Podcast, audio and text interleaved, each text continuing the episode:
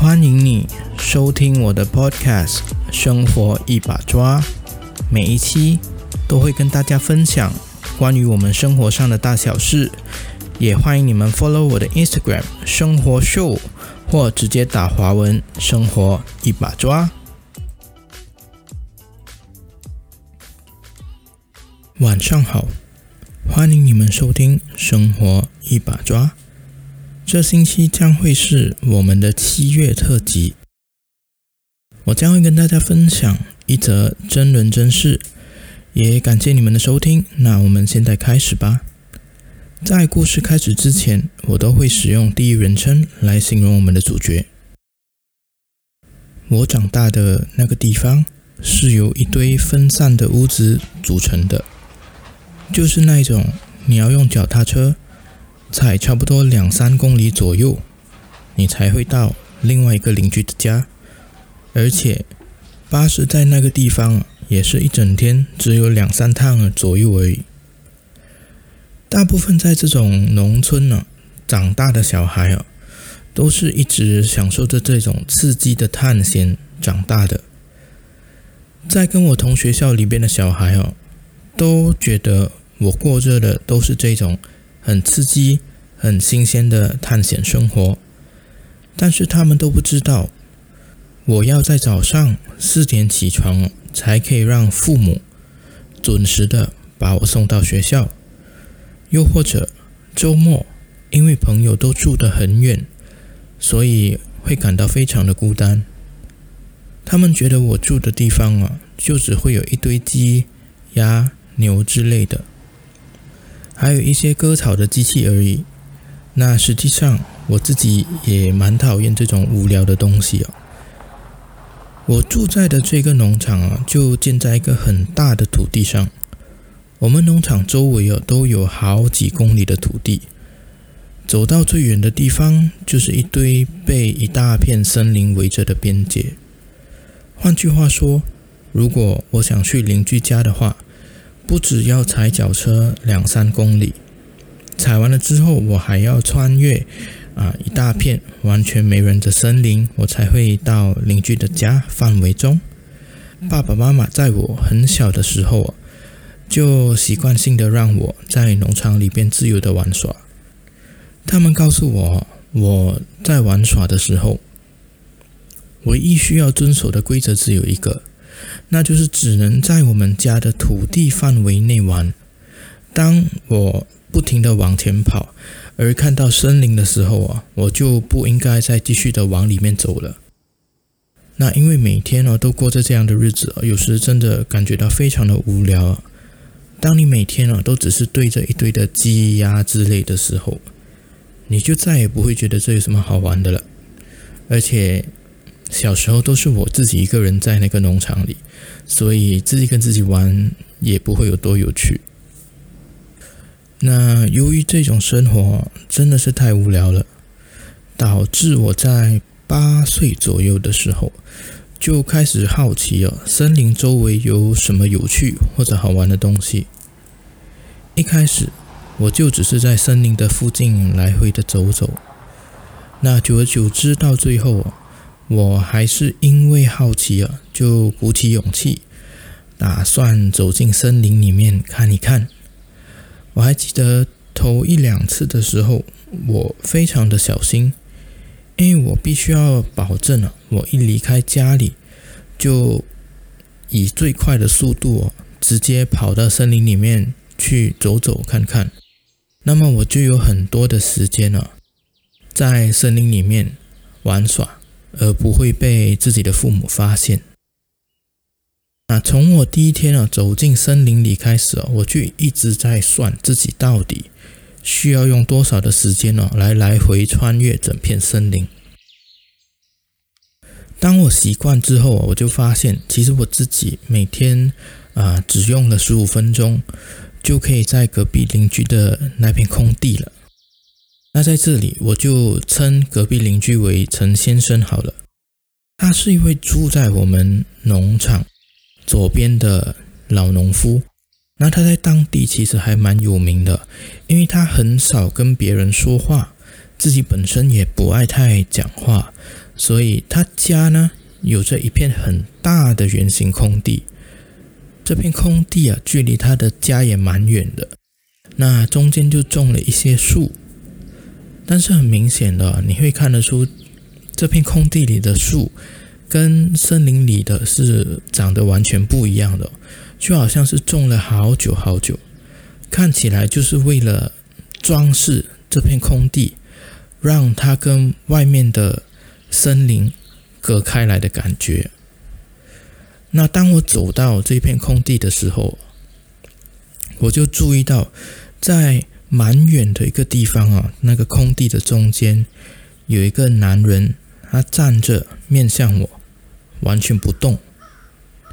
一开始我就觉得还蛮可怕的，我以为是陈先生知道我偷偷的跑到他的空地，然后想要把我赶走，于是当下我就马上躲在一棵树后面，把自己藏起来，再偷偷的伸出头望着他，然后我才发现哦，他真的完全都没有动。我再仔细看了一下，我才注意到他的下半身啊有一根棍子。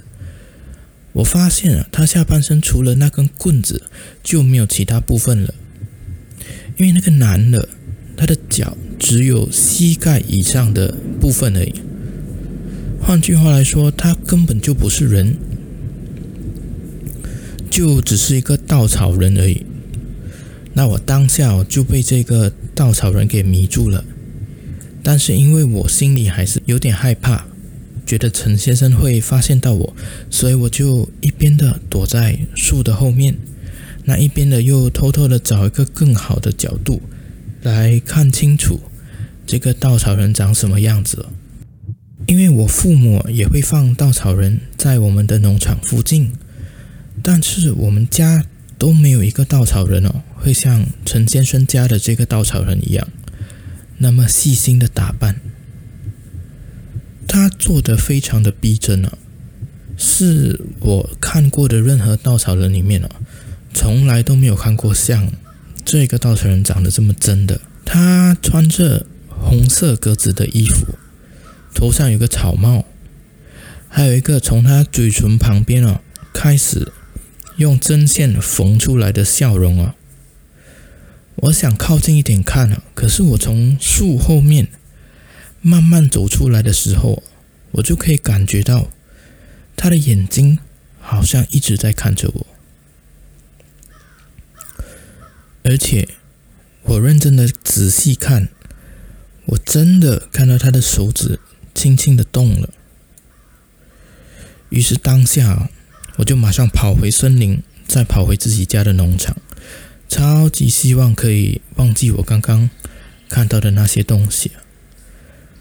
我也感觉得到我的心跳跳得非常的快。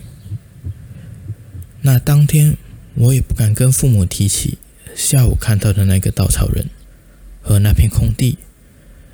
但是当我一躺在床上，一闭上眼睛，我就会想起那张笑脸，那张在他脸上。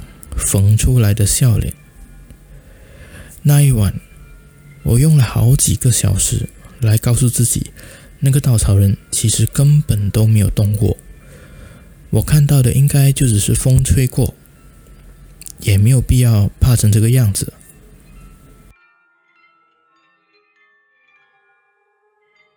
自从那天的经验之后啊，我就一直告诉自己说，不能再过去那里了。可是同一个时间，我又超级希望可以很近的再看一次那个稻草人，因为我太好奇的想知道陈先生到底用了什么材料，才可以把稻草人做的那么逼真呢？终于有一天，我的好奇心哦战胜了我自己。就是三天后，我离开自己家的农场，再一次的穿越了同一片森林。再一次的到了那片大空地。我在同一棵树后面停了下来，仔细的看着那个稻草人，直到我有勇气再靠近一点的看，在很近的距离看着陈先生的稻草人，觉得更加的真。我完全看不出他用了什么材料去制作稻草人的脸。那个稻草人啊，就很像电影里面的道具一样。我一边小心的摸着他的皮肤，一边努力的猜，到底他用的是什么材料。不过我还是搞不清楚，感觉就很像摸着我自己的皮肤一样。唯一的差别就是它比较冷而已。在当时哦，我是完全被吓到的。那一个笑脸哦，就缝在那个好像跟皮肤一样的材料上。当下我就觉得，这肯定花了陈先生不少的时间来制作。就当我一直看着稻草人发呆的时候，我就越觉得。它好像一个有生命的东西，我很肯定，它有时会眨眼，而且它的胸部会有起伏，就好像在呼吸一样。比起害怕，我反而更想细心的去观察它。在一天哦，那个稻草人的样子哦一直停留在我的脑海里。我一直时不时啊，会不小心的想到那一张笑脸，就连我跟家人吃饭的时候，都完全没有心去聊天。那个缝出来的笑脸啊，一直在我的脑海里散不去。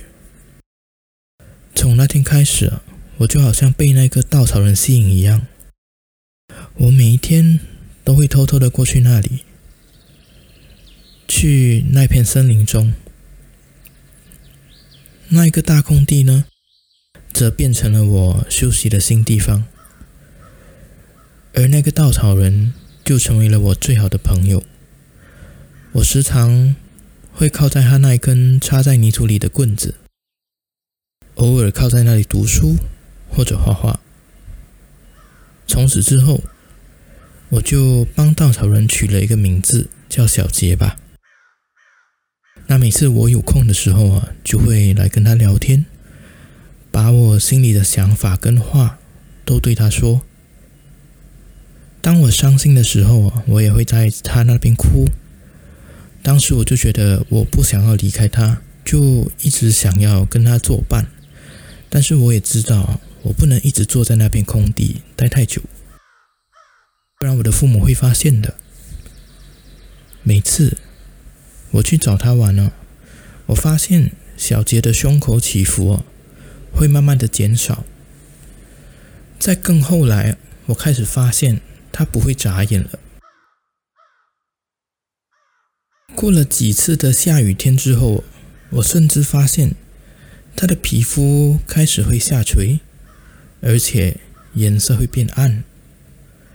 我才慢慢的意识到，我好像花了太多的时间在他身上了。又过了一段时间了，小杰带给我的那种陪伴的感觉也慢慢的消失了。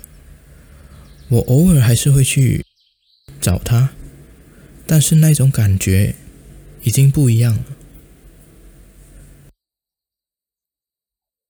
我那个用棍子。撑起来的朋友，现在已经变成完全没有活力的样子了。那张缝起来的笑脸，开始像快撑不住的感觉一样，而那些脸上啊的材料开始慢慢变干，然后都掉在地上了。有时啊，他甚至吓不走那些鸟，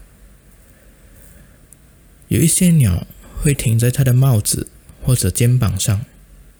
用嘴巴去啄他的脸。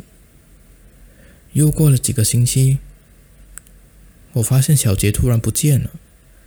完全看不到他被移动的感觉。在那片空地里，只剩下那一根还插在地上的棍子。虽然没有以前那种感觉，但是我还是觉得有点伤心的。从那天之后啊，我父母也不了解为什么我突然没什么说话。其实有时啊，我还是会重复的去那块大空地看看，但是那里还是空空的。后来假期也结束了，我便开始回到学校，回到平常的日子。慢慢的，我和小杰这位不怎么说话的朋友啊，在脑海里的回忆也慢慢忘得一干二净了。一年就这样过去了。我在偶然的念头下，突然又想起了这件事，于是我决定穿过那片森林，再去看一看那个熟悉的地方。当我决定要过去的时候啊，我是完全没有期待的。但是当我走到了那片空地，我发现他居然就在那边，一个新的稻草人。就好像小杰一样，用棍子撑着，膝盖还有背后的那根棍子被紧紧的扎在那个土地里。他穿着一套完全不同的衣服，一件吊带裤和黄色格子的衣服，但是草帽跟以前的那一顶一模一样。我发觉他的胸口好像以前小杰一样。会上上下下的。当我看着他的眼睛啊，我就感觉到那双眼睛有很微小的在移动，而这些小小的地方啊，你不去仔细的看，你完全不会发现。但是当我确定啊，他当时还是活着的时候，他就给了我一个新的希望，让我觉得我的人生。又有了一个新的朋友，不用再这么孤单的难过了。但是这个新的稻草人哦，也跟小杰一样，过了几个星期，经过日晒雨淋，他的脸看起来又慢慢的变干，那那些材料也慢慢的往地下掉，直到有一天。他又再一次的整个不见了。以后的每一年都一样，陈先生在特定的时间呢，都会做一个新的稻草人。他们看起来都会有不同的年龄、形状和性别。我的童年啊，就这样一直跟这些新朋友度过，直到我长大之后。我离开了家去修读大学，那大学就完全改变了我的人生。第一次，我有一群朋友一直在我身边，那些人不是插在泥土里的，就是确确实实会陪伴我、跟我聊天的朋友。于是我便搬去跟他们住，只有偶尔放长假的时候，我才会回来这个熟悉的家里。但是我永远都没法忘记陈先生家的稻草人，他们在我的回忆里占据了很大的部分。时不时，我还是会回想起来这段时间的故事。三年啊，就这样过去了。又到了大学暑假，我再一次的回到了那片熟悉的农场。当时偶然的，妈妈向我提起了隔壁农场陈先生的那片地。妈妈说，隔壁的农场在去年被封锁了，没有任何人可以进到里面。我便突然的回想起以前的事，那其实是一个让我很难忘记的回忆。我就忍不住问了妈妈：“陈先生怎么了吗？”其实我的心里是有点难过跟失望的。因为我知道我永远都不可能再去那片空地看看新的稻草人了。就在这个时候，妈妈低下头来，看起来想着要怎么解释这件事。过了不久，她就开始说：“这件事非常的糟糕，也上了我们本地的新闻。那就是去年啊，陈先生的姐姐打电话给他，打了很多天都没人接听啊，于是他姐姐不放心，便报警了。”那当警察到了陈先生的家，也没看到陈先生在他的房子里，所以警察们便开始在属于他家的地方仔细的找一找。最后，我们找到了陈先生，他倒在了我们周围森林另一边的空地中，死因是因为心脏病爆发而死的。当下我就觉得很纳闷哦。我便接着问：“这件事怎么会上新闻呢？”那这时啊，一滴汗其实划过了我的脖子，因为我想象到陈先生死在空地的画面，那片我小时候很长一段时间所待的大空地里。于是妈妈便接着说话了，她说。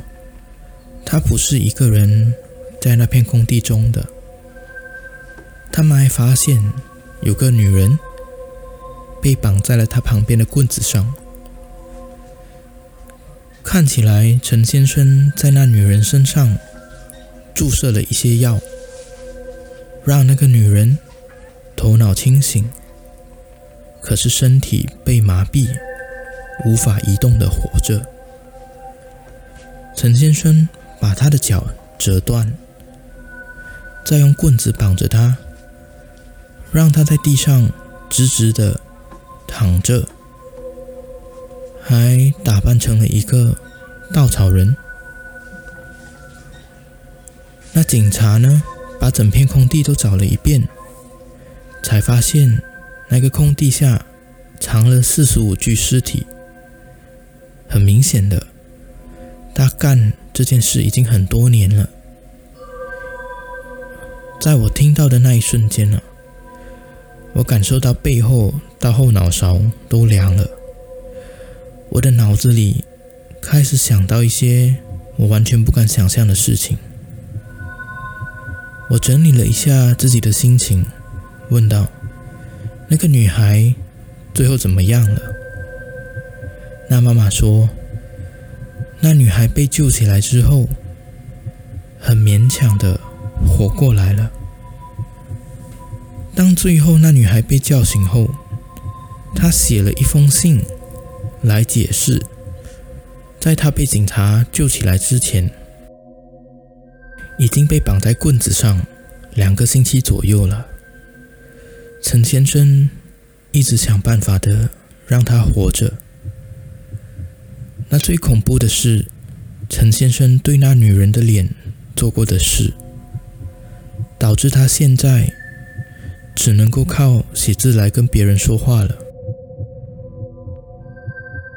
那女孩说：“陈先生那个畜生，把那女孩嘴巴硬生生的用剪刀剪开，再用针线缝起来，做成了一个笑脸。”